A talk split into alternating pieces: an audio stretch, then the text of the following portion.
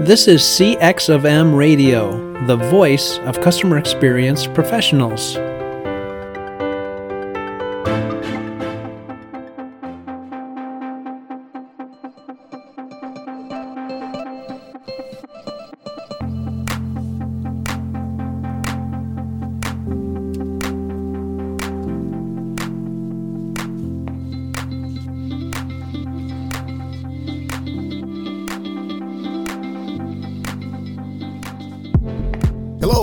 Welcome to another World of UX podcast. This is your host, Darren Hood.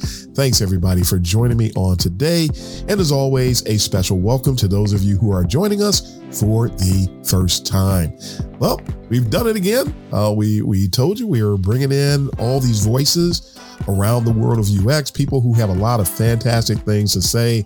And we've been talking so long, we have to remember to, to stop recording. Uh, but I've got another guest with me today on the Talking uh, the Talking Shop segments here on the World of UX today, and I'm going to let the person introduce and describe themselves. But I have with me Dennis Stone, who I will refer to him as a first gen UXer because he first started getting involved before the turn of the century in the discipline. He has a ton of experience. But Dennis, I, I don't want to say too much.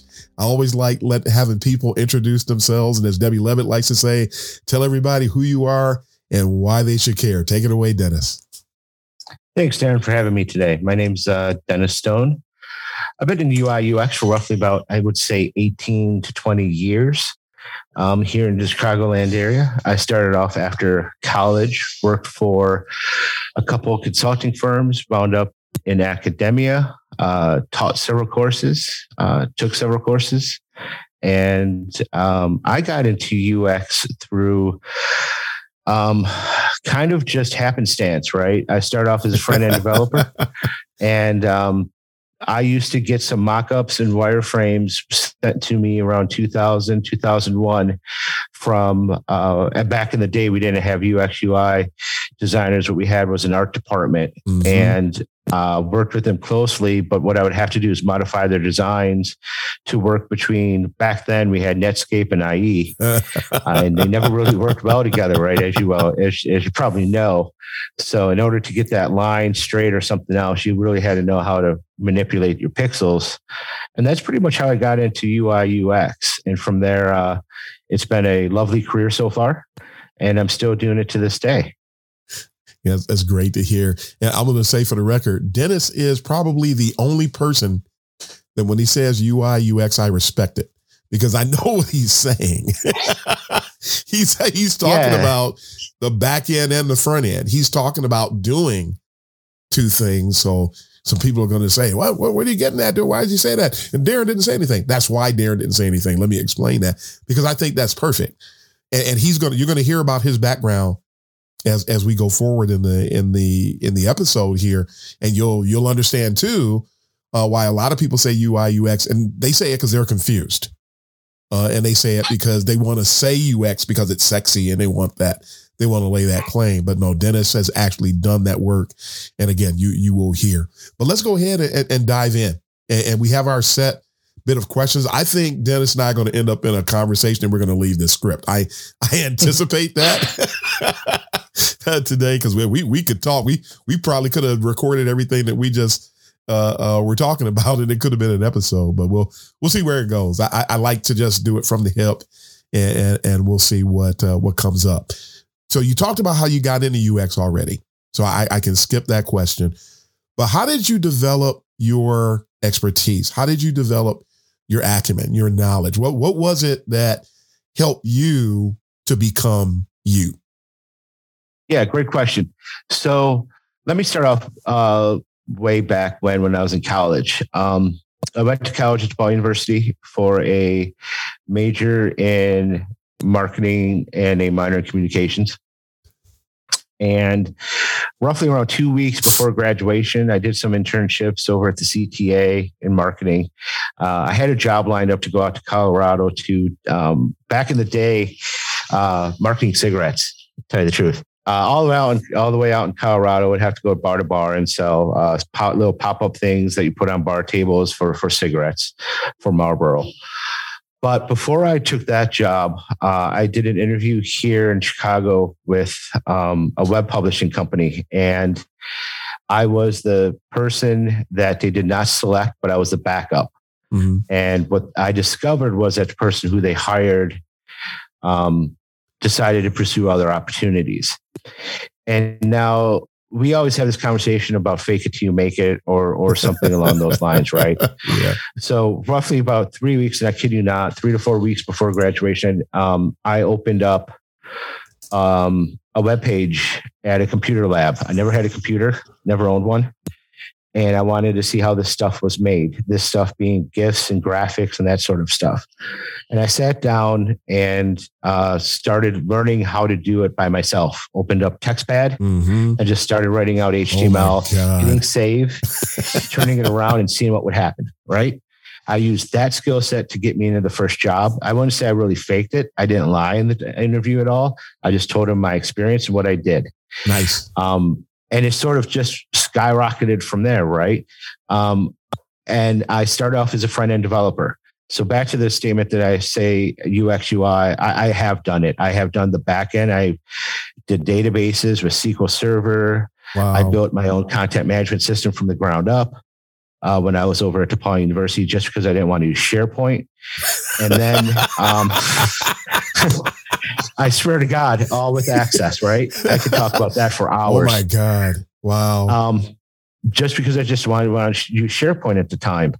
And what I discovered is when I worked around 2000, 2001 in a company called marchFIRST, I don't know if you remember it, it was the largest consulting com- company in the world for one year.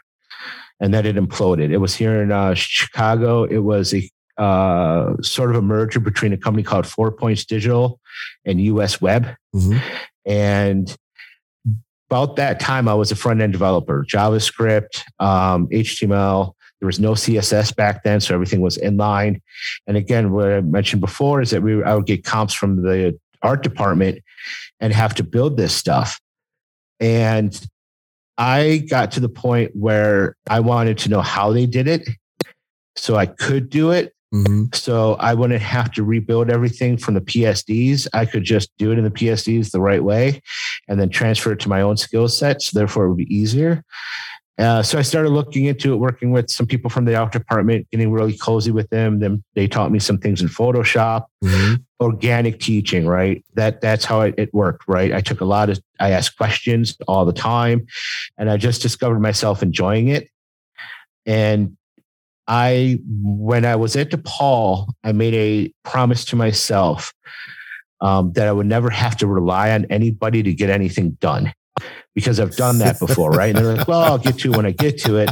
And then I got people breathing down my desk neck because I need, they need it.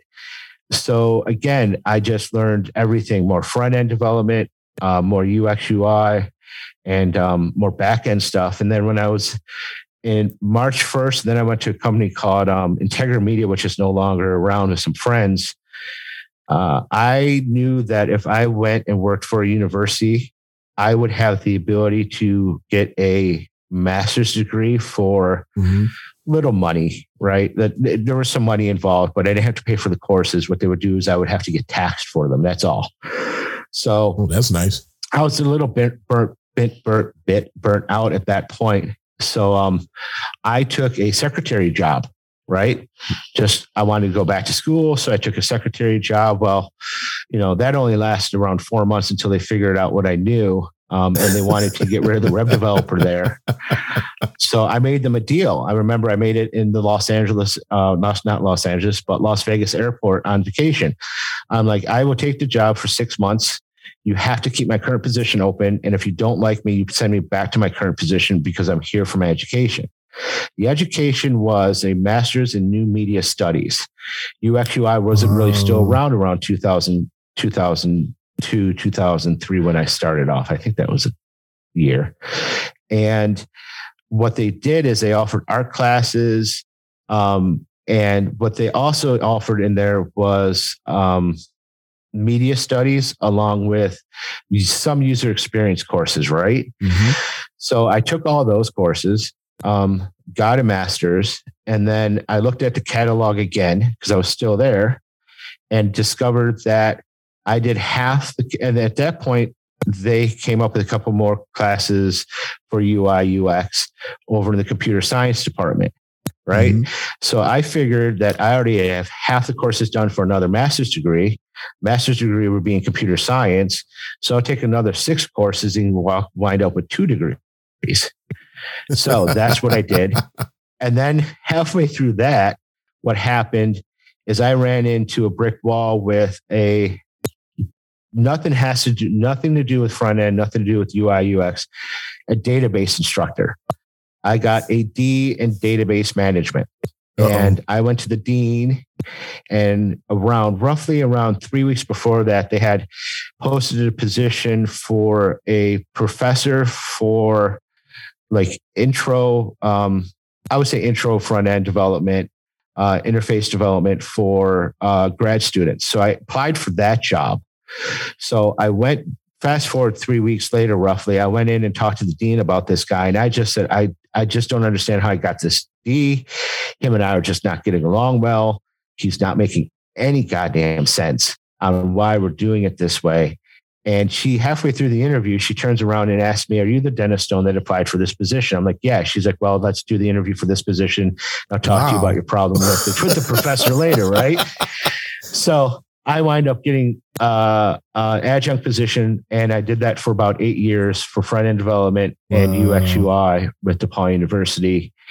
And after I got my master's degrees, I decided to pursue other opportunities outside of DePaul. I wound up in consulting. So I've been here for roughly eight years. Wow. That's phenomenal. You, you actually just, uh, you, you made me go down memory lane. That's something else we didn't know that we shared. You were a secretary. A lot of people don't know. Oh, yeah. I used to be, I, I, I told you before we started recording. Yeah. I was actually the head of a word processing department for Arthur Young and Company before they merged with Ernst and Whinney. Yeah. So I was around when they had the big eight. Uh, you, you, talk about Deloitte. I remember when it was Deloitte, Haskins, and Sells. So I, I remember, I remember yep. Price Waterhouse, not not, Coopers. not not Price Waterhouse Coopers. It was Coopers no. and Lybrand, and there was Price Waterhouse. Oh, that's right. That's merged. I forgot about yeah. that. Yeah. So, so I'm all the way now. It's like the big four, but I was back there when it was the big eight, and and uh, I was a secretary. I was a legal secretary. Also, I was a legal transcriptionist. So yeah, bring, bring back some memories with that. I used to type as fast as 120 words a minute. I still go 100 today, but it's. Uh, I'm not that fast. no. Yeah, bring back a lot of memories. I was going to be a lawyer at one time too, and fell in love with with uh, with the law field, uh, the law um, world. I guess I can call it that. but uh, when I said well, you might have to, I wanted to do corporate law, but I said, okay. but if I go that route, I might have to defend guilty people. Uh, I don't like that. yeah, you know, I worked at the law school. In fact, you don't know this either. When I was at DePaul, I worked at the law oh, school. Oh, wow. And and what I discovered is it doesn't really matter what you think; it just matters what argument you're getting paid for. Yep. Yeah, and I, that's when it I got turned off at that point. One of my professors actually volunteered. He said, "You you are gifted for this." He said, "When you're ready, I will write your letter of recommendation." So I already had my letter of recommendation, two of them actually lined up, and uh, but no, I just walked away. I'm, I'm not doing that. I'm not defending. I'm not defending guilty people. it's, it's a brutal business. yeah. So interesting stuff. What is your fondest memory as a UX professional so far? I have a lot of them, right? Um, because I've been in this for a long time. Um, I am I'm really happy and I have fond memories of my teammates that I had throughout consulting. Nice. But maybe, and, and I do a lot of things in consulting. I have an NDA, and I'm usually the guy that you never hear about that does does the work. To be honest with you, and most of my work um, has not been seen by the public. A lot of it's internal. Um, you may have seen some of the things, but one of the things I'm proudest of is a website, um, or I would say interactive media, because it goes beyond just a website. It's a whole ecosystem between the front facing corporate site, their branding site, and their e commerce site. and I'm really proud of that one because of the way that I came in. Um, again, we talk about UI UX, right? And I came in as a front end developer because they needed help with it, mm-hmm. uh, building it out. Right, we got the contract when I was over at Hitachi halfway through because the other consulting firm didn't move anywhere right? You've you've probably been in positions where you hire one consulting firm and they don't deliver within six months, and you bring on somebody else to do the work. Yep. Um, so we were sort of in there, but uh, the reason why I'm really happy about this one is because I was brought on as a front end developer, and I grew in this position, and I grew from an emotional intelligence position, from a leadership perspective, and from a stepping up to the plate um, perspective. So let me explain a little bit. So I came in, I was a front end developer. We had a client who um, was very tough, and a lot of people didn't like the person. Um, she was rough around the edges. She was very directive, uh, very decisive, uh, could rub people the wrong way. Mm-hmm. And I, during one meeting, I spoke up and her and I took a liking to each other. And my boss at that time, who I will always, always endure love, uh, her name was uh, Ellen Dowd. I still keep in touch with her now. Gave me the responsibility of being sort of the quote unquote business liaison with her and work with her, right? Nice. But what I didn't learn, what I didn't know at the time was what she was providing me was visibility to the top leadership at my mm. previous firm mm-hmm. and also the ability to grow as a person and and that is why I'm fond of that. I'm not, and we deliver some kick-ass stuff at that point, right? Um, it was built on uh, IBM Wickham, uh, which was a content management system. We had okay. it, we worked with another third-party firm for the back end, and it was a grueling process. Um, if you talk to my wife, she won't forget it because I walked in the door. I'll tell you this much: I walked in the door in October of that year and asked what we were doing in the summer. So I was on the road for eight, eight I was on the road for eight months straight between North wow. Carolina and, and, and, New York. So I'm really fond of that project and, and of that. Uh, besides that, possibly academia, because of the simple fact that I work with some really great students that I keep in touch with today. And also the reason why I like academic uh, academia is because as much as I have the ability to teach them, I keep I wanted to do it in order to keep up with the newest technologies and understand what they were seeing, right? Mm-hmm. Yep. Because that's how we learn as professionals in the UX world, right? I'll drop the UI right now, but in the UX world. so no, that, that's awesome. What do you think was the best decision you ever made as a UXer? Wow. Um, you mean on the job or transitioning Ooh. or what would we? It could be job. It could be decisions associated with the career. It could be anything. No, yeah. No all right. So when I started off in consulting, um, a couple of things that I made some wrong turns on was um, not having enough emotional intelligence, not listening to people, always thinking I knew it. So some of the best decisions I made was taking advice and learning how to take mm. constructive mm. criticism from people. Yeah. Um, I talked to my brother a lot about it because I just didn't understand sometimes where people were coming from when I knew I was right.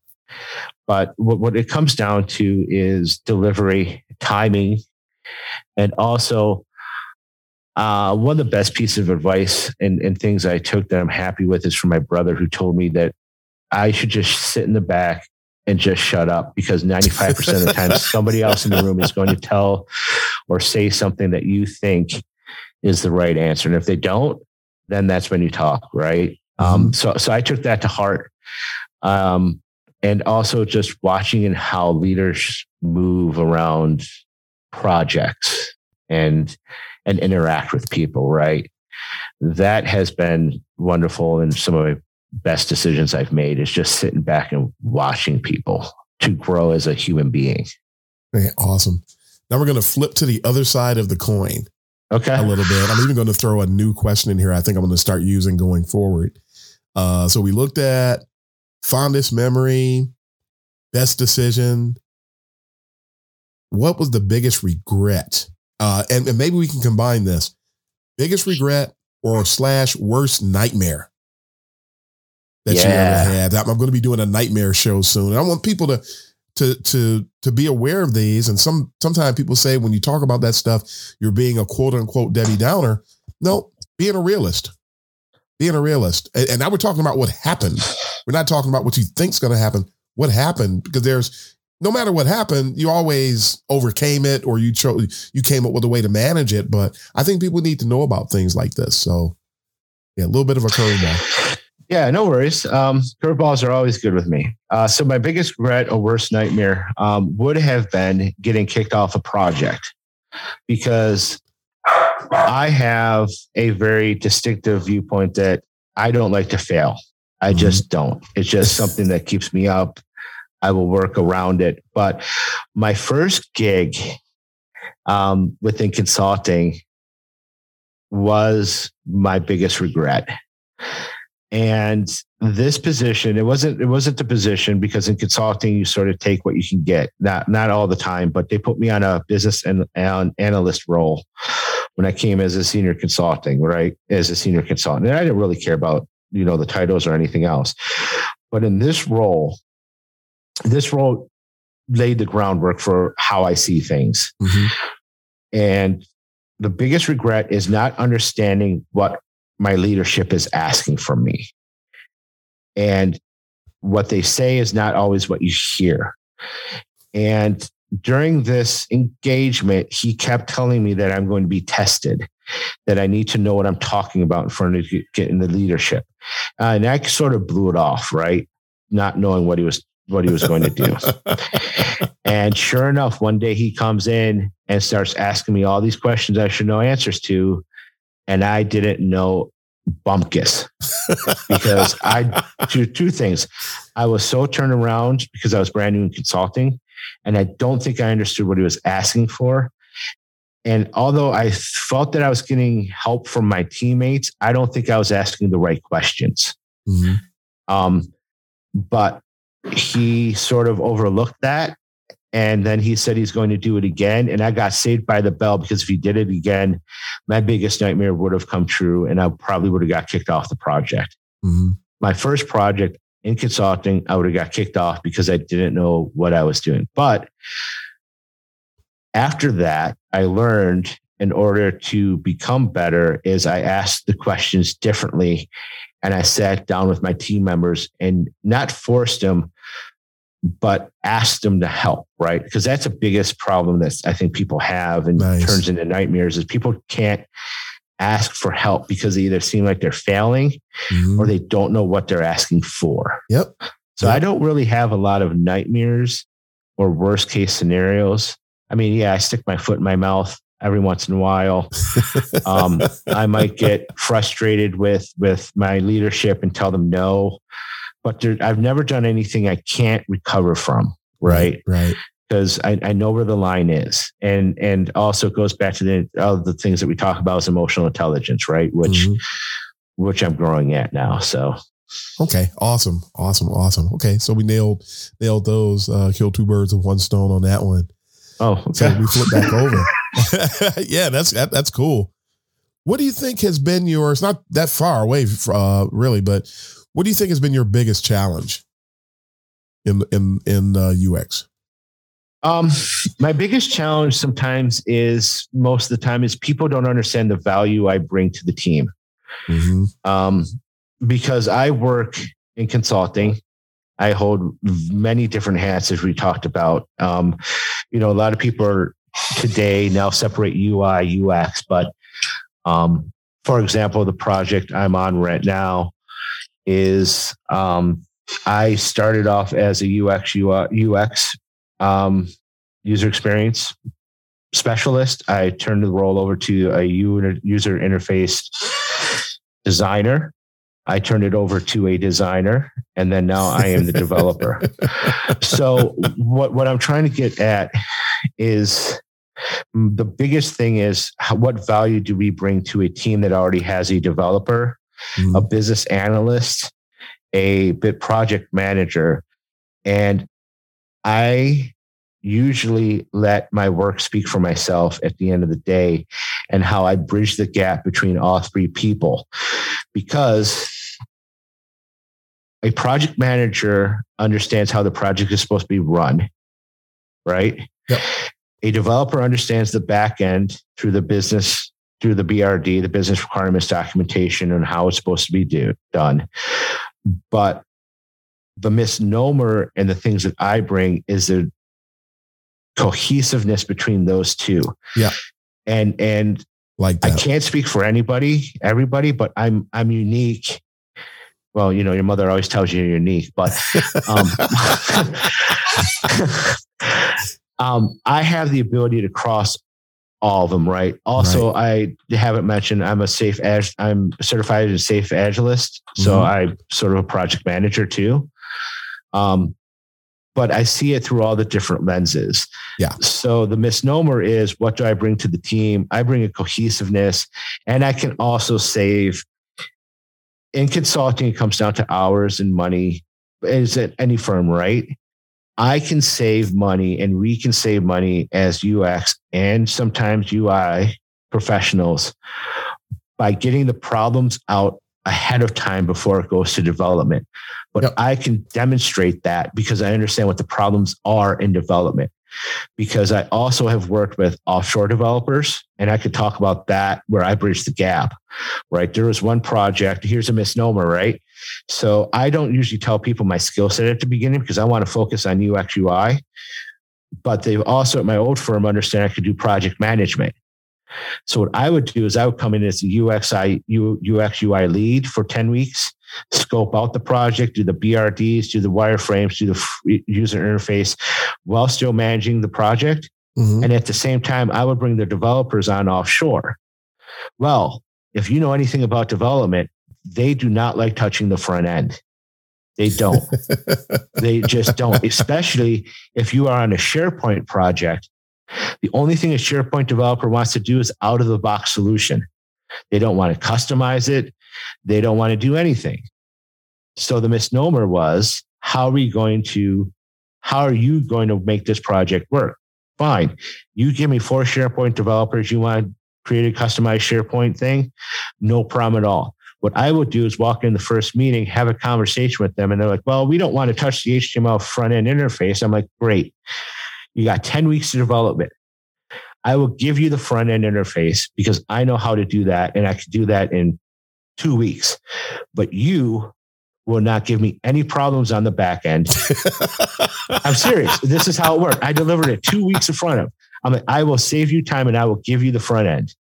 But you're not going to come back to me and tell me you're running over budget and you're not going to have any problems with the back end because the only thing you have to worry about is the back end. yeah. And you guys just told me five minutes in the conversation that's what your specialty is. Right. So that's where I save money. And that's one of the biggest misnomers is the value that we bring to it. And oh, let me just let me ask you this question. Sure. What we hear about today are people in UX UI, and there's a conversation sometimes, and it's sort of dwindled off a little bit. Well, should UX UI people understand coding? Should they be coders? Should they understand front end development? Mhm. My answer is I don't think you necessarily have to do it, but you have to understand the theory behind it in order to have a logical conversation with people. Because in today's marketplace, I don't think things are as siloed as they come off in in resumes or LinkedIn. It has to be a holistic team. Yeah, And Yeah. and if you want to lead that team, you don't necessarily have to know how to make the sausage, but you should have an idea and the theory on how to make the sausage. What are your thoughts on that? For me, I, I I get this question. Of course, it comes up a lot. Uh, having been a freelance web designer back in the day, uh, using FrontPage, using NetObjects Fusion, using HomeSite, A home uh, site. using HotDog, Yeah. uh, using Corel Webmaster Suite. I mean, I've used a lot of stuff, and then I finally got into Dreamweaver, and I got rid of all that stuff.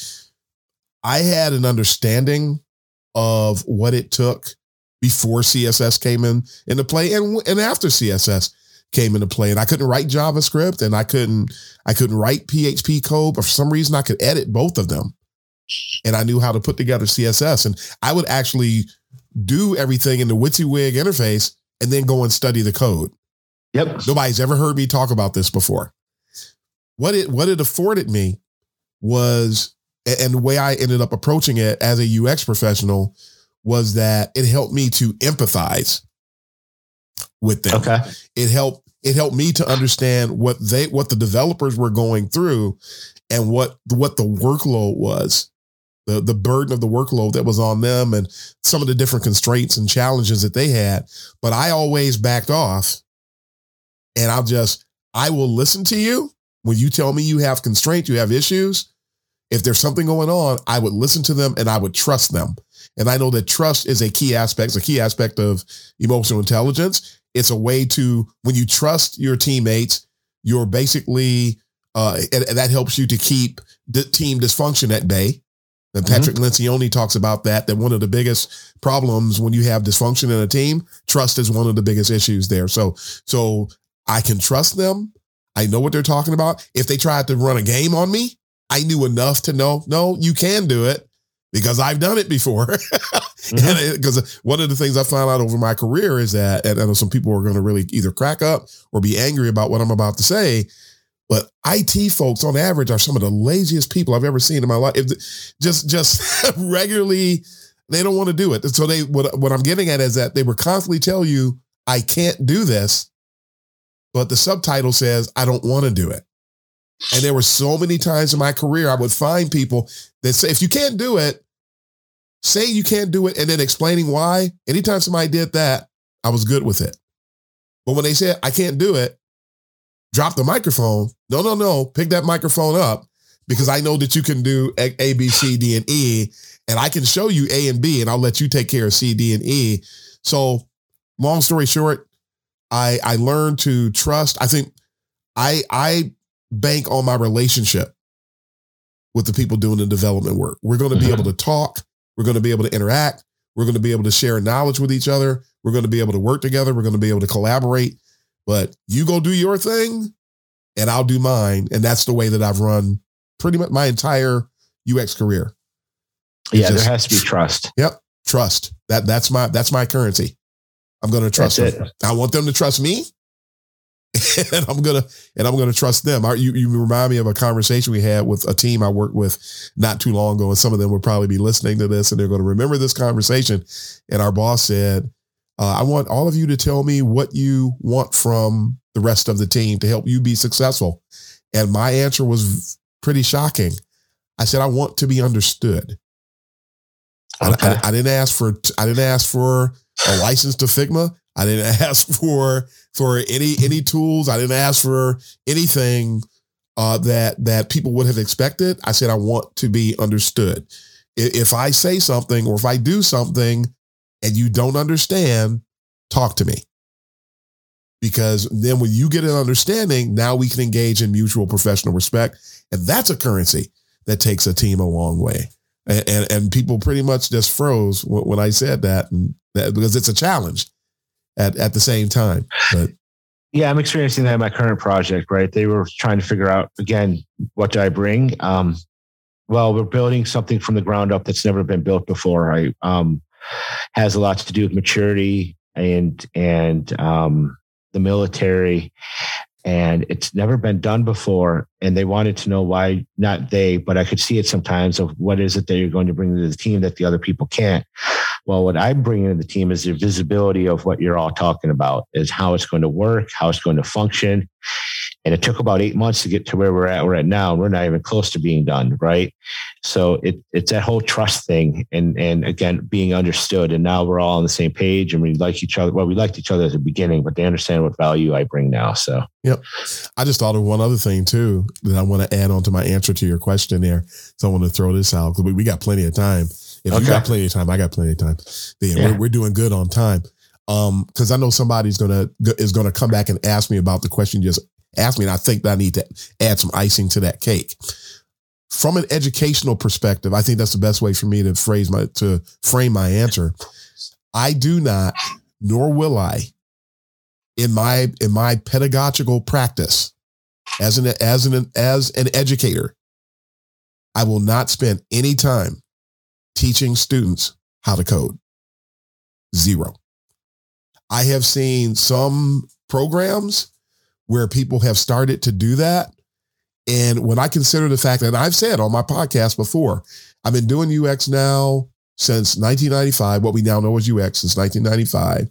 I've been doing it part time since 2000. I was I started doing it part time in 2002 Yeah, during the day. Then I started doing it full time in 2005. From 2005 to 2022, I have never lifted a finger to write one fraction of a line of code. What I have done is engage with the people who do. So that this gives more color and more clarity to the answer I just gave. I engage with them, I collaborate with them, I answer questions for them, I ask them questions. Uh, but I have never, and it, so it has part, it's partially to do with where I've worked as well. Because if you work for a startup, you will, you might end up Mhm. being asked to code. It's, it's pretty realistic to expect that.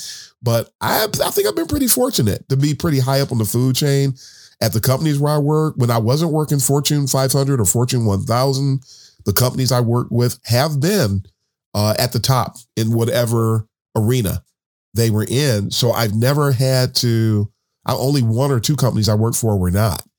So uh, I didn't have to code. There was always somebody available to code. So when the structure of the organization allowed me, basically, that's one of the reasons why, no, zero code. But as an educator, as, as a professor at Kent State, as a professor at Harrisburg University, as a professor at Lawrence Tech University, as a as a professor uh, about to become a professor, and and uh, d- designing the Masters of CX program, which is tied to this CX of M radio network. Uh, there will be no education about code coming from me. There will, however, be I will talk to people about the importance of those relationships. I heard somebody say in, in an event earlier today, we work together. We are a part of a whole. We accomplish what we accomplish together. If if you don't engage with that development team, you're going to have you. some difficulty accomplishing your goals because you're not going to get from point A to point Z just with your UX, and you're not going to get from point A to point Z just with your development work. You're not going to get from point A to point Z just from your BA work or any of Mhm. those di- disciplines. We're a team. So, but I don't need to be good at what you do in order to get the job done. I just need, but I need to trust you. I need to value you and I need to have understanding. And it doesn't mean that you don't grow an understanding of it, but you don't have to be, you don't have to be the baker. Yeah, I'm in the same boat. And if you go back to to what I said earlier, I don't remember at this point if it's during this podcast or earlier at this point, but um, I've I never want to be caught in a lurch anymore. Yep. So that Yep. that's why I keep up with it. But I do not want to do it on teams that I work with because usually I have back end developers. But if I need to, or if the team needs me to, I can always fill a gap. Yeah. That's how I stay relevant, right? That's how I stay relevant, important to my team, uh, market ready, and and and that sort of stuff. And in fact, it just helped us out on this project that I'm currently on because of my understanding of code. I picked up Power BI now, right? So now Yep. I'm a Power BI developer. Wow. Not that I want to be full time, but it's something I put in my toolbox now. That, that, that's interesting. So- Yeah. I, I've done heuristic work on Power Okay. BI. Yeah, no. I'm a full fledged, not full fledged, not the best one, but I, I got into in the last eight months to where where it's pretty. it- it's a cool. It's a cool program. It really can do. It it can really do damage in terms of presentations of of heuristic and, and analytical data sets. Yeah, and, and I'm, I'm even going to pause for uh, for the cause here for people at at this particular part of the of the show. I think there's something critical that Dennis is bringing up. Don't miss an opportunity to make yourself more marketable and more of an asset. If there's something that comes up that you can get into that you can add to your repertoire, to your toolbox, to your arsenal as a UX professional, and you have an interest in it, by all means, why not? I mean, as a UX professional, I have I've done all the UX work, I've done the usability work, I've done the heuristic work, I've done the information architecture, I've done different types of research, I've done the interaction and the interface design. But you know what else? I worked at one company and they were trying to also address user uh, adoption issues.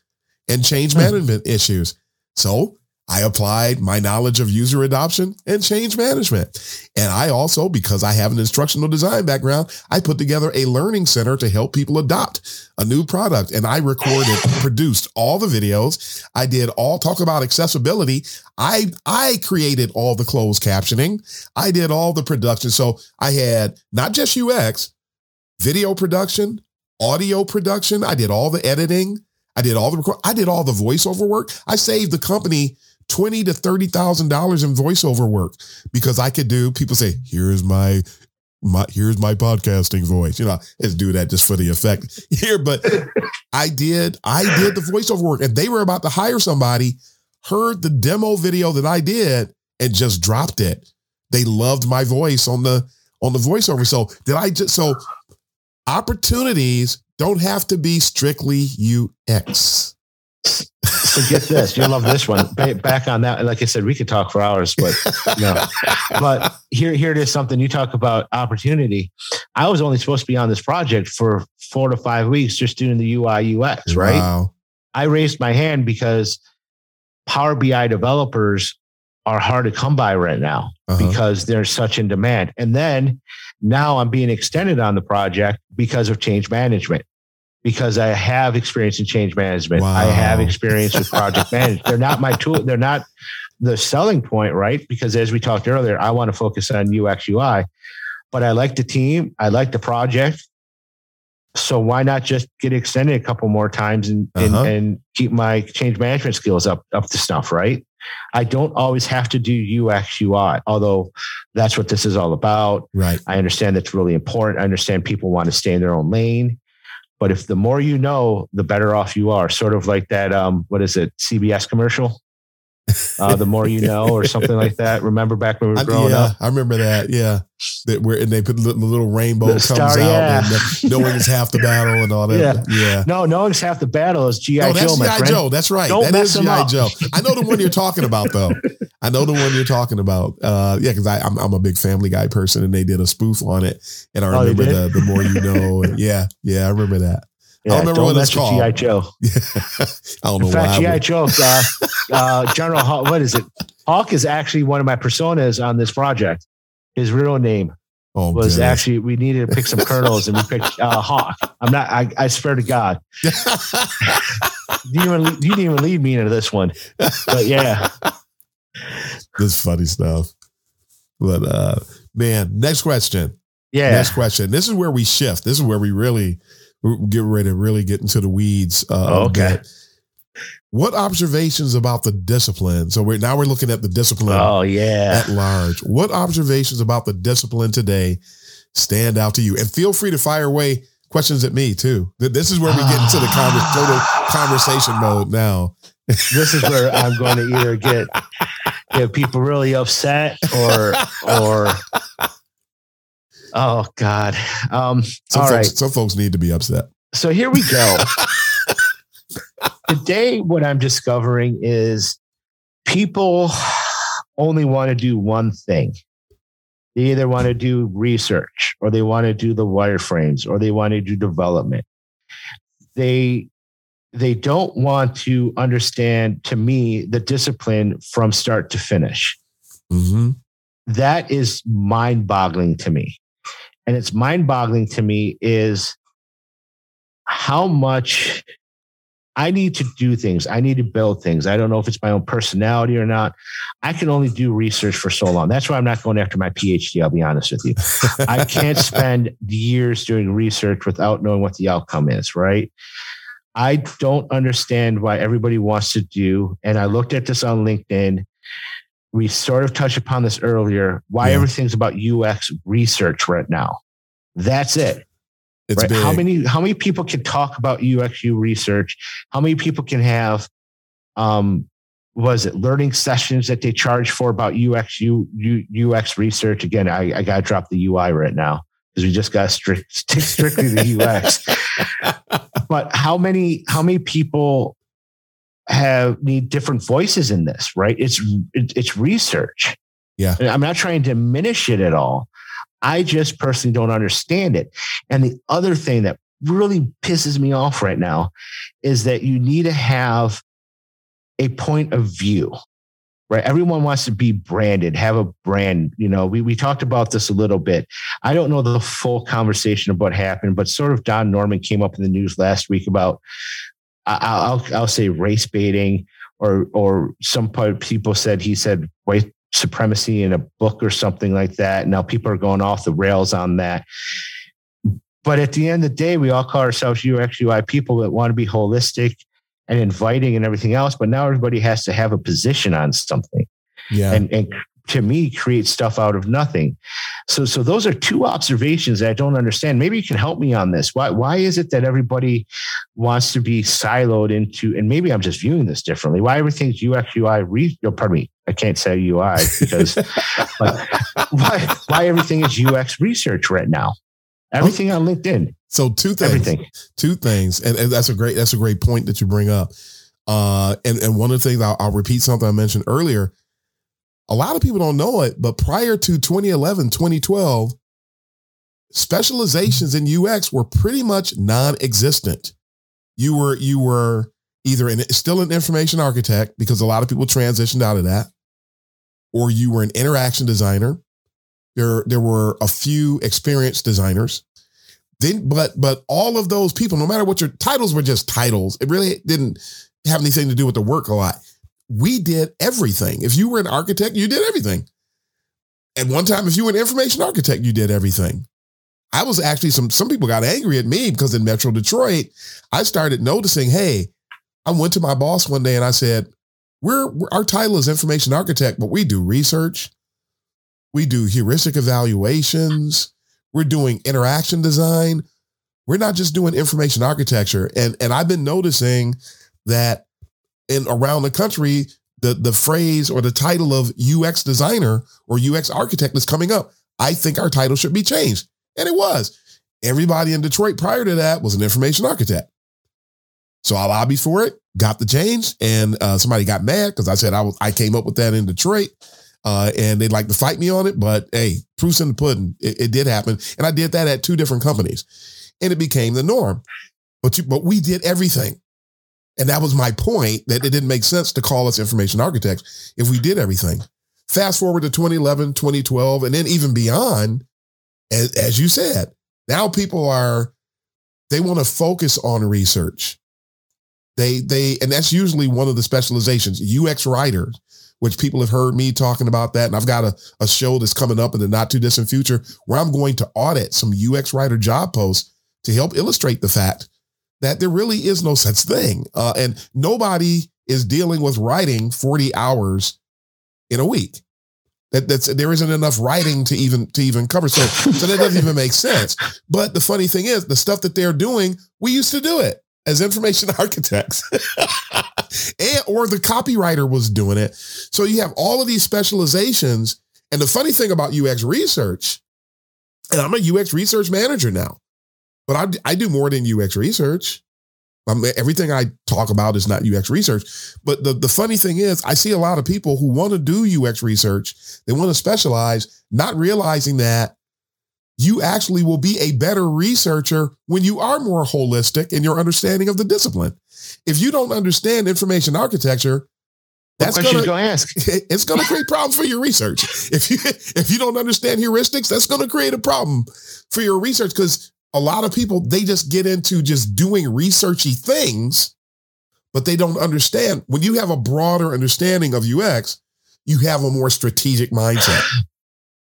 All right, so let me ask you this question. Uh, let me follow up on this one. So, and and this is where my ignorance plays in plays into it, right? Because you and I talked about it. I don't. I've I've been at the same we haven't talked about, but I mean, you just have to look at my resume. I'm I'm not a job hopper, right? Right. So I know what I do. I know what I like. I, I I'll do it all.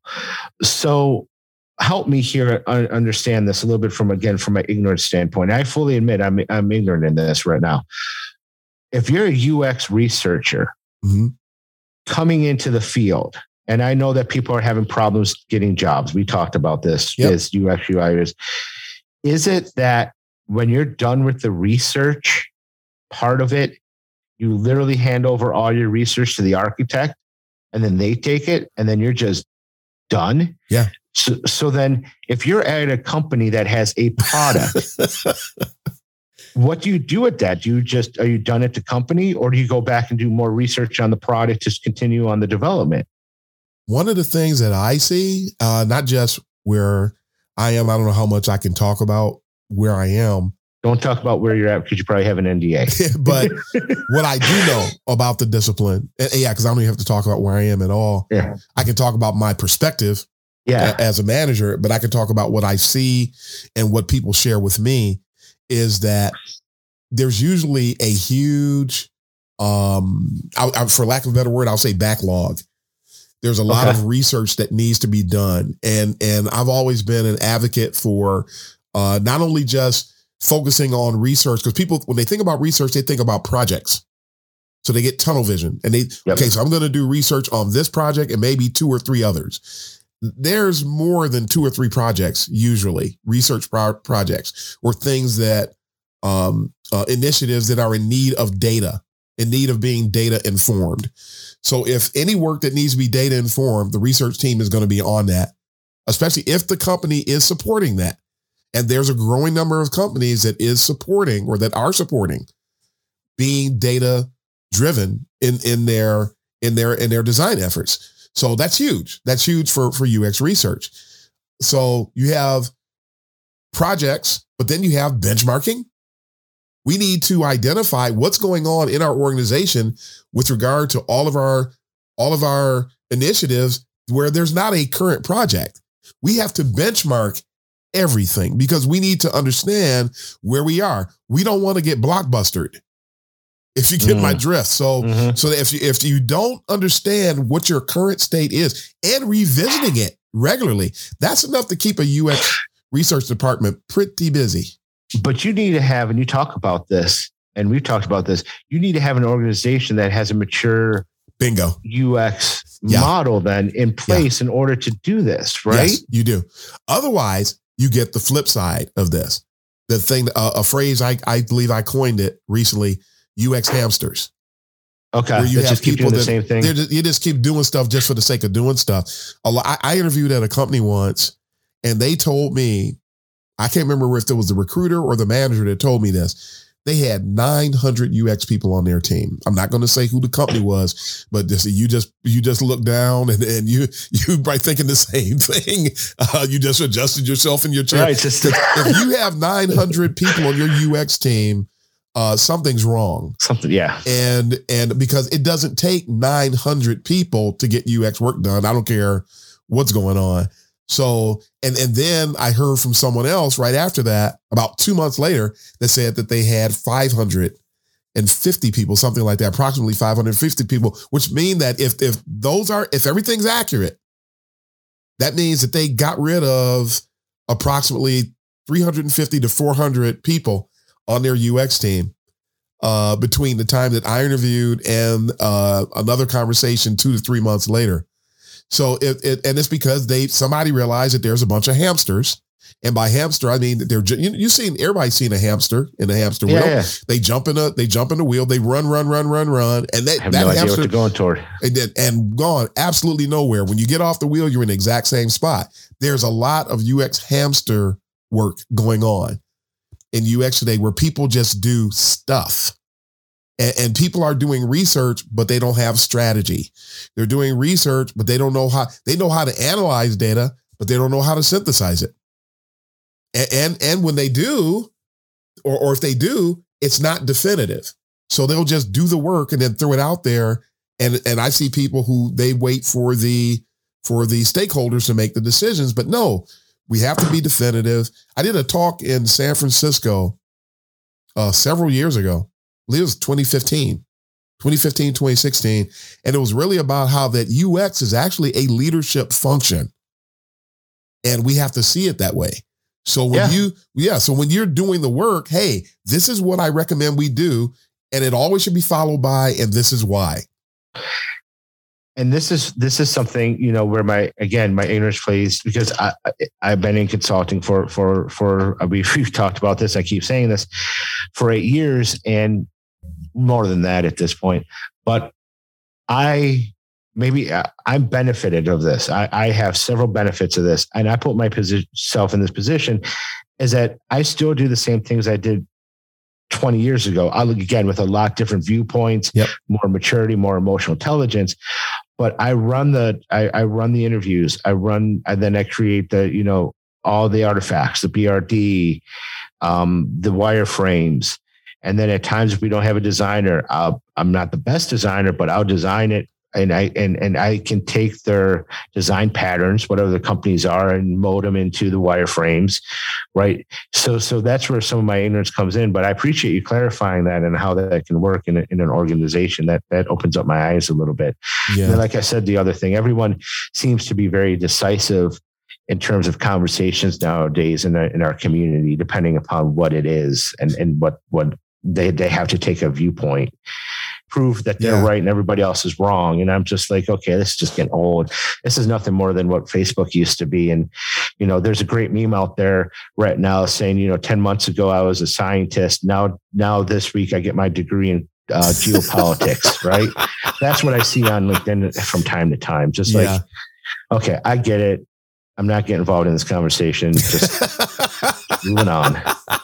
I don't feel I have to prove anything at this point. Maybe it's my ignorance. Maybe it's my arrogance. Maybe it's the fact that I just don't want to get involved in it. And again, I'm not. I'm not putting myself out there with with a lot of blog posts and all this other stuff. I don't have a course, by the way, mm. or you know that sort of thing. I'm not, you know, it, it is what it is. Right. I just find right. it interesting. I did just find that that uh, post, that Don Norman post. Oh, you did? The thing that, yeah, where someone was upset uh, about something that Don Norman supposedly said. And and they uh and I, I have been seeing people talk about this and I said, no, I said uh I said, this is actually, this thing actually reeks of trolling. And so then somebody said, well, he's actually a repeat offender. I'm like, excuse me? And, and, and, they and so I said I said funny I'm li- I'm reading what I actually said. Funny thing about the statement. I'm going to backtrack. I'm going to go backwards so we can give the whole. You know, okay. let, let, me let me go back first. It, it won't it won't uh, help anybody out if I don't give the context. So somebody said, and it only of course goes so far back. Someone said that they've been the atta- they've been the subject of vicious and unprovoked attacks by older white academic men who are more far more powerful and influential than me, quote unquote. Uh, these men are called, and then she named the person names the people that were supposedly um, provoking her and being vicious toward her. Notice, if you will, because I'm going to start dissect this right here. Um, there is no evidence here. She just said they attacked me. Uh, it, it, it I mean, it almost comes across like a. I, I gotta say it. It comes across like a. They call it a Karen situation ah. because where's the attack? Because I'm not. I'm not seeing it. I, it, you just they just said you atta- they attacked me, and then she said who attacked her, and then this is where Don Norman and I, I believe he did get involved. I remember seeing another post where they were, he didn't like the fact that his friends were being called out. And he came to bat for his friends. He didn't say anything sexist. He didn't say anything derogatory. Uh, and, and and and I just clicked on the link where somebody said that Don Norman is a repeat offender. This is literally what Don Norman said gee, all my friends, and I just read the two preceding tweets. Yeah, yeah.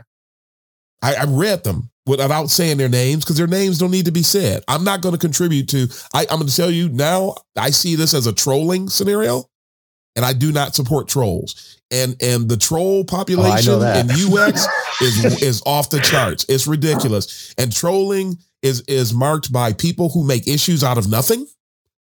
People try to make themselves relevant. They try to demonize somebody who's done nothing.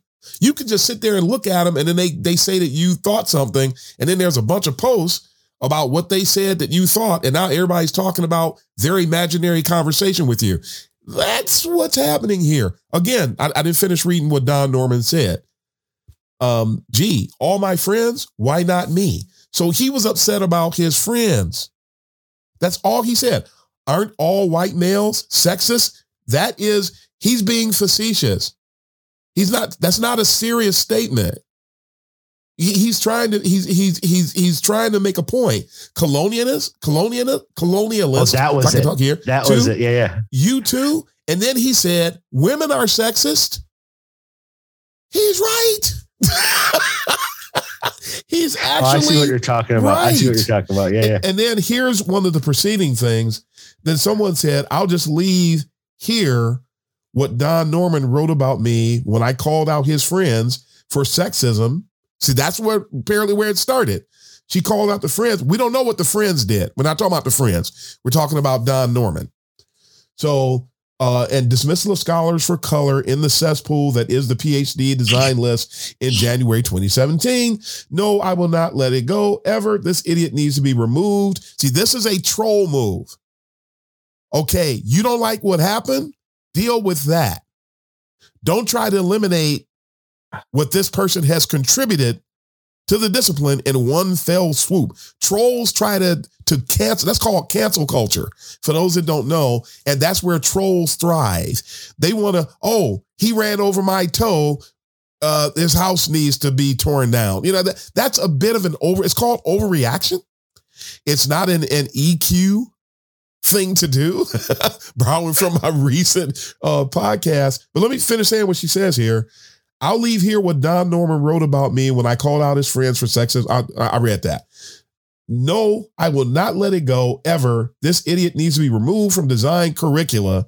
There's nothing that justifies that. There's nothing that justifies that. Then there is a um, an email from Don Norman. Why are you posting emails from somebody on social media for everybody to see? That's a troll move. And and, and it's funny. I'm not even going to read what was in this because I'm not going to give it any any more. Uh, it's from uh, 2017, though. yeah, it's from 2017. This is 2022. That's five years ago. And, and people they they get bitter. They hold grudges.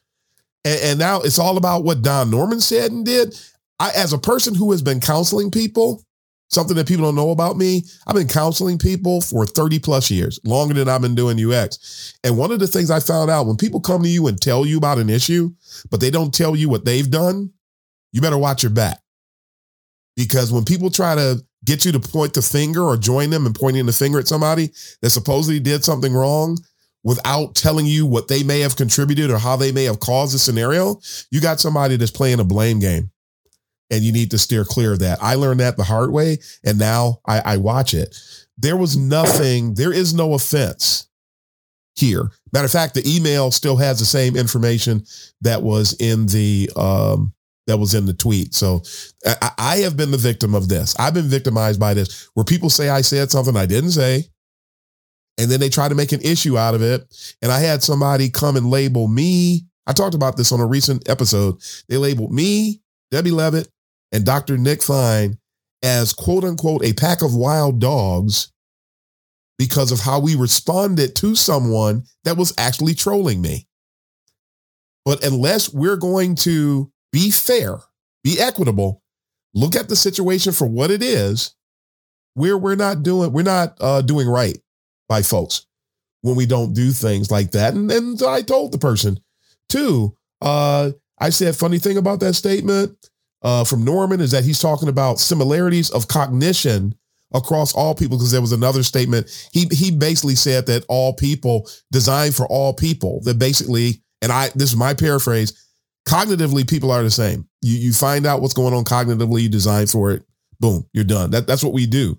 Uh, and so I said that deduction is correct but I have yet to see anything where he actually made a derogatory statement. He didn't he was just concerned about his friends being attacked and so then the person said back to me, Did you happen to listen to the conversation in the initial link? And I said, Yeah, I saw it about a week ago, but I think he was baited, part of it. He was baited. And that's also what trolls do.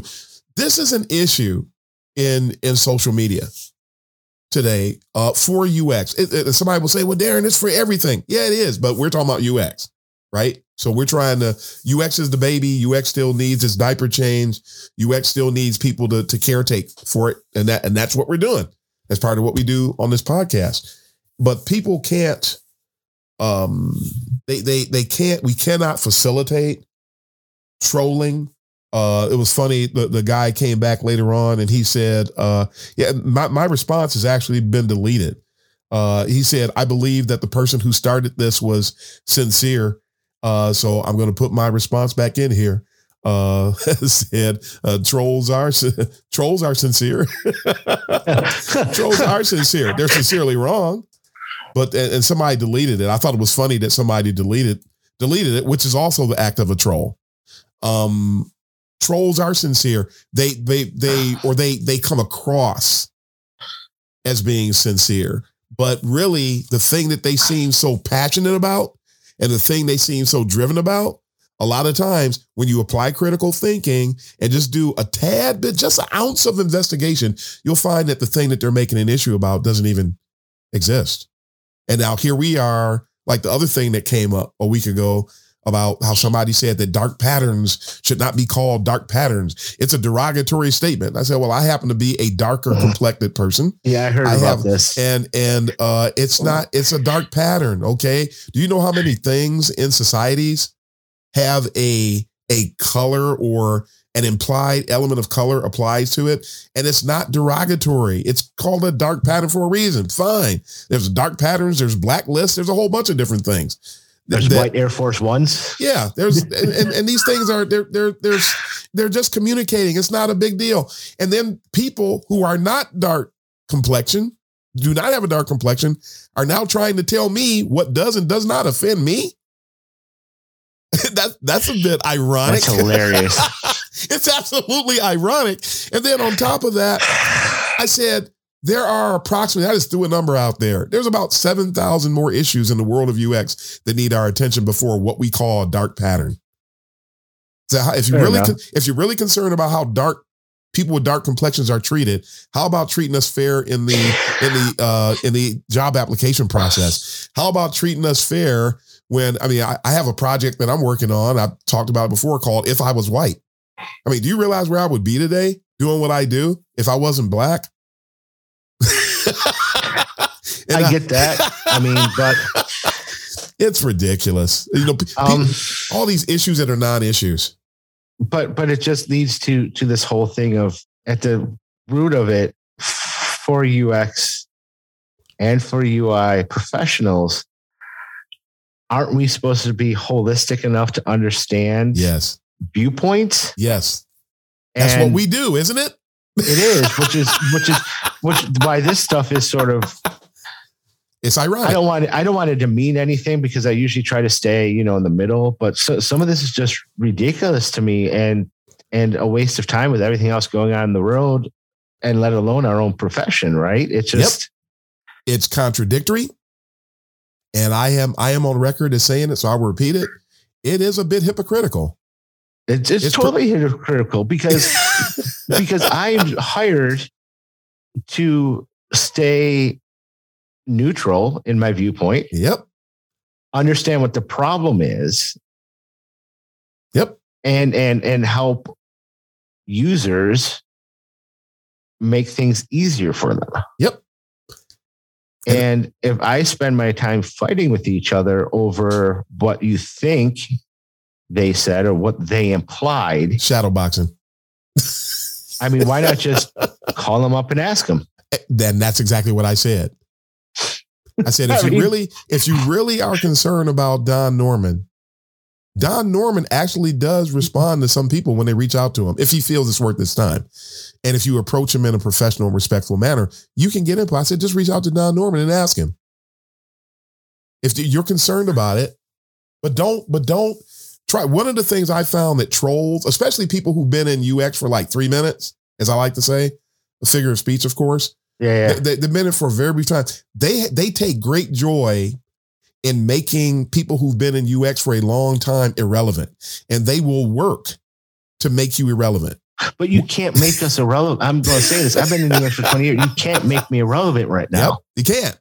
You can't. I mean, there's nothing. I mean, you can. I mean, you can. You can try to go to my employer. You could tell them my viewpoints, which, by the way, you don't know because I'm hardly ever posting. Because I know if I post, I have, I will probably get trolls. I'll be honest with you. I will probably yeah. get people coming after me. I contribute, but I'm not in a position where I want to create non nonsense. I just don't. Yeah. And and my viewpoint does not matter to you unless I impact you, right? My viewpoint matters to my employer and my clients because I impact them and potentially their bottom line with my knowledge and my expertise. Yep. My viewpoint does not impact you. You might get your feathers ruffled or something like that. But at the end of the day, if I'm impacting you and ruffling your feathers, I apologize, but I'm not going to change my viewpoint that I think that sometimes people take words for people and try to twist them around and make them bigger deals than they are Bingo. at the end of the day. Bingo. And it's funny you mentioned when I in my EQ series, uh, I talked about Adele Lynn, who's my favorite uh, EQ author by mm-hmm. far.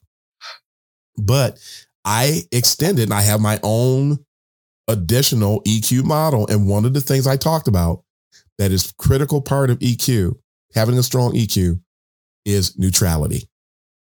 Yes. but it takes but it takes it takes a long time to get there because yeah, if you talk to my if you talk to my brother, my wife, my past employer, I was a lightning rod. Yeah. I was. I yeah. was a huge lightning rod. Uh, because I would make definitive statements and then have to walk them back all the time. That's why when we talk about stuff like this, if you hear my the patterns in my voice, I'm very thoughtful about what I'm going to say next. Yeah. So therefore, I'm very neutral in what I say. So therefore, right. someone's listening to this, they can't come. They they'll come back on LinkedIn. They'll come back on my Twitter and tell me this or that. But I know exactly what I said because I'm always neutral in these yep. conversations. Yep. And and I, I mean, I've had people go as far, and I don't really. When you think about it, uh, a lot of people find a lot of things I say provocative. I think that's one of the words I heard somebody use. You know, we need to have Darren come and speak in this event because he'll be provocative. I said, no, I'm just telling the truth. and it's it's not really as groundbreaking and earth shattering as people claim that it is. No, but, but, it's probably more insightful what they're used to. Yeah. Based upon a previous conversation about the speaking engagement that you had today again see how i'm saying this yeah. with one of the with one of the presenters that you had to work with yeah right so you you take that experience that they had along with yours you probably have more definitive tone probably statements instead of questions yeah that's why you're provocative right yeah. that's why people sometimes think I'll say it myself. I'm provocative. People still to this day don't understand what I do and I, and I say that as a holistic thing. They're like, well, what yeah. do you do? And I'm like, well, I, I've, I've been through this routine for 20 years. So I just say I build interfaces at this point. Yeah. Right. Or, or depending upon, I'll build, I build interactive experiences depending upon where the person sits in, in, in leadership or also, also academic, you know, what they can, what they, what they can relate to and stuff like that. I'm, I'm not being provocative. Right. I, I'm just, I just know what I'm talking about at this point. yeah.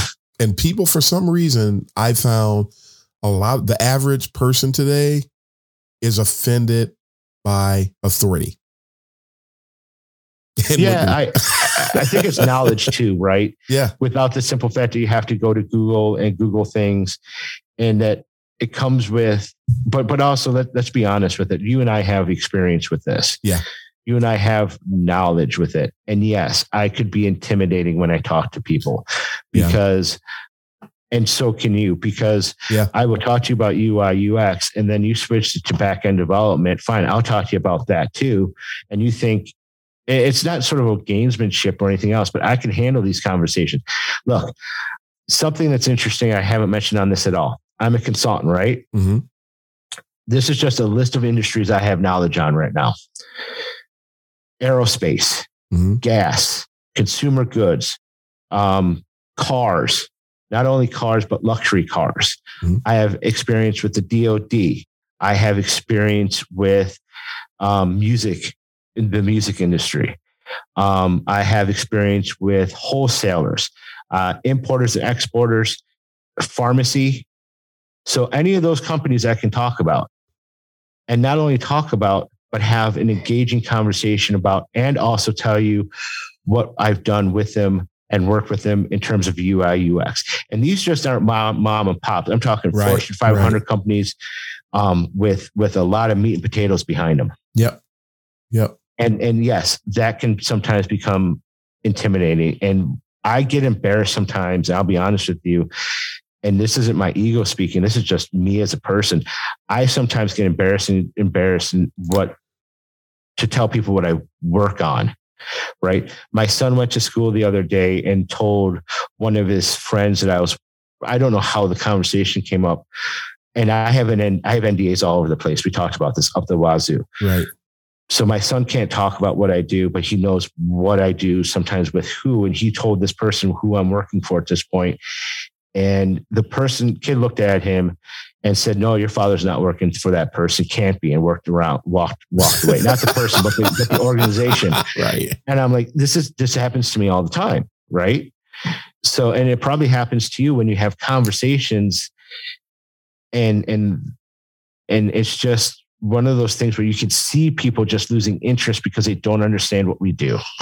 I see the thing that happens to me that that conversation reminds me of is I make a statement and the response to the statement is I, I remember I, I, was on a panel recently, give a, a, a full blown example. I was on a panel and I made a comment and someone asked me, I can't remember the exact word, but I don't think the word itself is important. But the person asked me what that term meant to me. And I went, Excuse me? You know, that's what I was thinking. Right. and, and I knew because people don't realize I've been doing this for a long time. When you, at a certain point in time, when you're doing, I don't think I've ever said this on the podcast. When you've been doing UX for X amount of time, once you cross a certain threshold, you really become a design psychologist. Oh, yeah. Right? Oh, a people so, psychologist yeah, too, because you, you, watch people differently. Yeah. Like you, my wife is amazed at the conversations I can hear across the table and imagine and what people wear and how they interact and what what what what hand they eat with. But I'm sorry, I interrupted no, you, but you're okay. absolutely correct on it. and it's all you you read people with no effort. Oh yeah. Uh, because we spend I mean, you know how many people's heads I've been inside of? For the last 25 years because that's what we do. We live, the UX professional lives inside the head of the users of whatever you're designing for. We, and that's how we're successful because we were inside your head.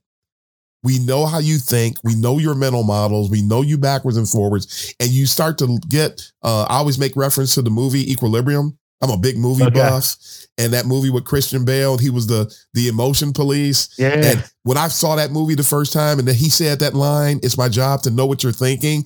I left the movies, Dennis, right there. I sort of my body was there, but I left, and I was just thinking, that's what we do as UX people. It's my job to know what you're thinking. And so when that person said, "What does that word mean to you?" Um, I immediately realized what he was doing. He doubted that I knew what the word meant. Mm-hmm. And he wanted to hear what I had to say. And oh, don't do that. Especially when I realized what you just did. You know, it's funny. Little thing. I, I, was reading, I've been reading since I was two. I got triple promoted out of kindergarten. My mother said no. They oh, put wow. me in the second grade. So, because uh, she graduated when she was 14 and she didn't want me to go through that because she felt that she missed some things from an interpersonal right, standpoint. Right. So she only let them double promote me. But I say that to say that I've always been faster.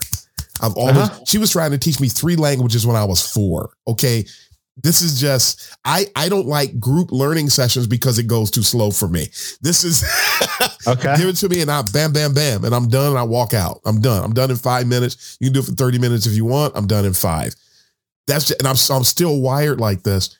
And and having to explain to people that I'm not ignorant. That that's part of the if I was white challenge. That's part of that project. In that okay. a lot, people assume they don't care that I'm a, that I'm a, a, doctoral candidate. They don't care about that. And a lot of times they don't know. I went to return something to a store the other day, and a guy ran a game on me. Oh, you can't return. You bought this online. You can't return it here. And I know there's policies, but the customer service guy told me to take it back to the store. So I'm here because the guy, I just got off the phone with the guy. I can call him and he'll tell you. So this guy, he go, he assumes I'm stupid. So he tells me, well, you can't return it here. Well, so I, then I told him, he said, well, no, I, am going to call the owner right now. This is a, a nationwide organization. You did not just pick up the phone and call the owner. No, you didn't. but but I'm I'm I'm just a little dumb Negro guy that just was so I'm not supposed to know, I'm not supposed to know this. And and uh he so he runs the game and then he gets off the phone and he said, Okay, well, you probably already know this. I can't do this, that, and the other. I said, Well, yeah, I know. I mean, I actually work with people. I talk to people exactly like you, so we can help to optimize their e-commerce experiences, so the customers are. And I went yada yada, and I start bam, bam, bam, bam, bam, bam, bam, and tell them all the things I know about how e-commerce is supposed to go. And he tells me, I'm actually going to see him again soon, but uh, he goes to tell me, you know, can you imagine what would happen to our business if we had to take returns back? I said, I understand what you're saying. I left it at that. I didn't tell him that I know if your company treasured and valued their business at all, they would allow returns from internet sure. purchases, and then they would actually you you give me the refund, and then they refund you. That's the way it would do. That's why Amazon gets the business they get because their policies are so great and they care about their customers. You obviously don't. That business will be closed in five years. I basically have written it down. We'll see if that company exists in five years because it was going to cost me $121 to ship that merchandise back. You think I'm because they were going to make me pay for it. You were not going to be in business. Returns are a thing. Returns are life. Deal with it. But but the fact that the guy, that guy was talking to me, he assumed I was stupid. The guy in the panel discussion, we were all vetted out to make sure we were all screened to make sure that we should be on this panel. These were all manager level UX professionals that were on this panel. And the guy just did that. And I'm not supposed to know that you're you're actually trying to check me and see if I know what I'm talking about. So I went into professor mode and I began the lecture. not for a long time, but just to let you know, I, am going to answer your question and I'm going to let you know what I know. I'm going to be succinct, but I'm going to let you know what I know. And you're not going to do that to me again for the rest of this this little uh, stint that we have here just some of the challenges. It's just it's just interesting. And and trolls yeah. go as far as so back to that. Trolls go as far as to checking with people to find out what my work email address is so that they can flame me. So uh, when I say the Wait, things what? that I say, yeah, people come after me. They come after me at work. So when people hear me on LinkedIn talking about trolls, they don't necessarily understand the whole story because I never told anybody. That's a lot of effort. It, yeah, it is. I mean, that's a lot of effort. It takes and less, less effort to look at what I said for, with a critical eye. But see, I, again, it just goes back to the whole point. I, I don't know what people are trying to, I, I didn't, uh, trying to gain from this. It's amazing because because we're all looking for employment. We're all supposed to help each other out. And then this whole other thing with gatekeepers now, right? Now I'm a gatekeeper because I've been in it for 20 years. I'm not trying to keep you out of, if you right. want to come work for my employer, I'll be more than happy to give them your resume. Yeah. Just, just ask me. We're not gatekeepers. Right? We're gateways. Uh, I mean, it, it just, I'm not trying to keep anybody down, nor no, have I ever. I mean, if you don't have the skills, then yeah, you shouldn't you shouldn't be working in it. But other than that, I mean, it, even the gatekeeping is a product of trolls because gatekeeping, the way that they're speaking of it, is a slang definition. Number one. But what does it? Wait, wait, eh, I'm sorry. Continue with that because it, I want to know what even what it even means. Does it mean that I have a job that you want? No, they. It's their way to complain because they think that people are keeping them out of jobs. They they act like based on what they describe, we are there. It's not happening. They think that we're in the ear of the hiring manager and the recruiters stopping people from hiring them. Nobody's doing any of that. All of that stuff is imaginary. It's totally imaginary. Matter of fact, I, I talked recently. Uh, I did something on on a Medium called the UX the the UX Job Seekers Manifesto, and one of the things I talked about was how that basically that whole piece was about making sure that you have the right mindset in job seeking so you can go forward. These people who have this you're a gatekeeper mentality are the same people that don't know how to interview, the same people that Okay. that do that have terrible resumes, the same people that just looking for something to complain about, the same people that have been fighting against authority since they were five, the same people. they have no. If if you take that into a a court of peers and look at it for what it really is, there is no gatekeeping. It's uh, and, and I said it, it's we're not gatekeepers, we're gateways. Right, We are- because if I if because if we, we talked about this a little bit earlier, the more people I can help out, the better Yep. it is for me. Because if Yep. something happens to me, then I got to network with you Yep. in order to get in where you're at. So it makes absolutely no sense why I would keep you out of the job market. Yeah, None. nobody's. It, it's all a figment of somebody's imagination. And I have encountered multiple people who teach at boot camps that are actually feeding people with this mindset.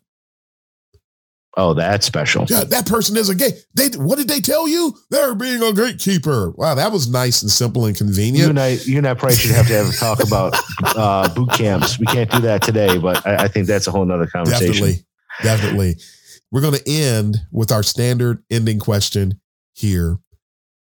What advice do you have, Dennis, for up and comers in the discipline today? Yeah. So so this is a great question to end with. Um, one, a couple, couple of them, just not one piece is is increase your emotional intelligence, hmm understand different people's positions. Also, have people talk about this all the time, but it, it's hard to do constructive criticism.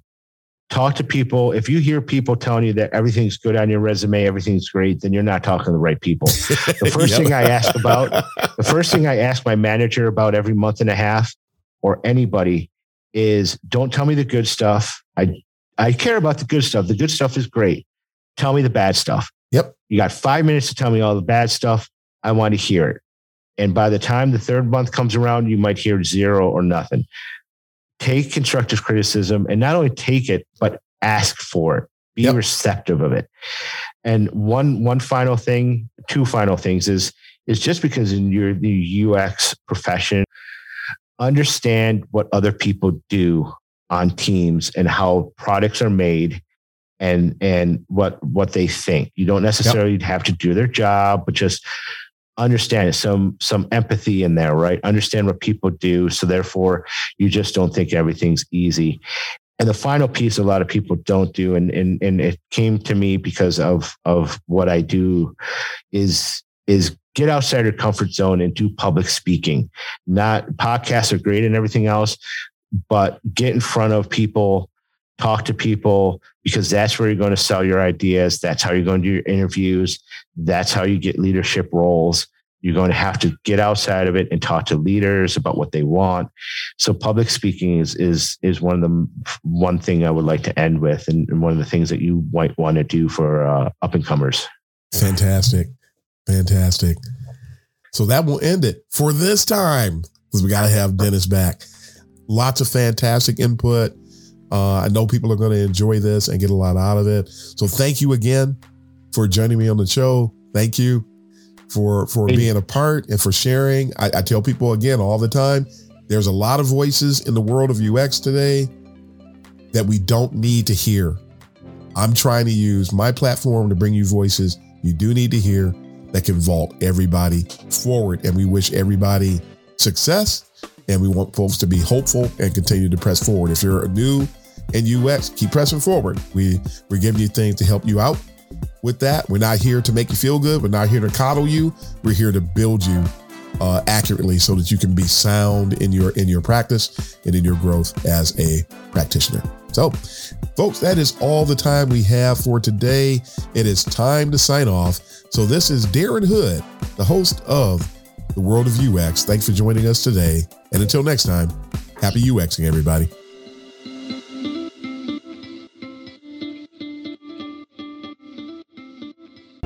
Thanks for joining us for this session of CX of M Radio. Be sure to rate, review, and subscribe to the show and visit cxofm.org for more resources.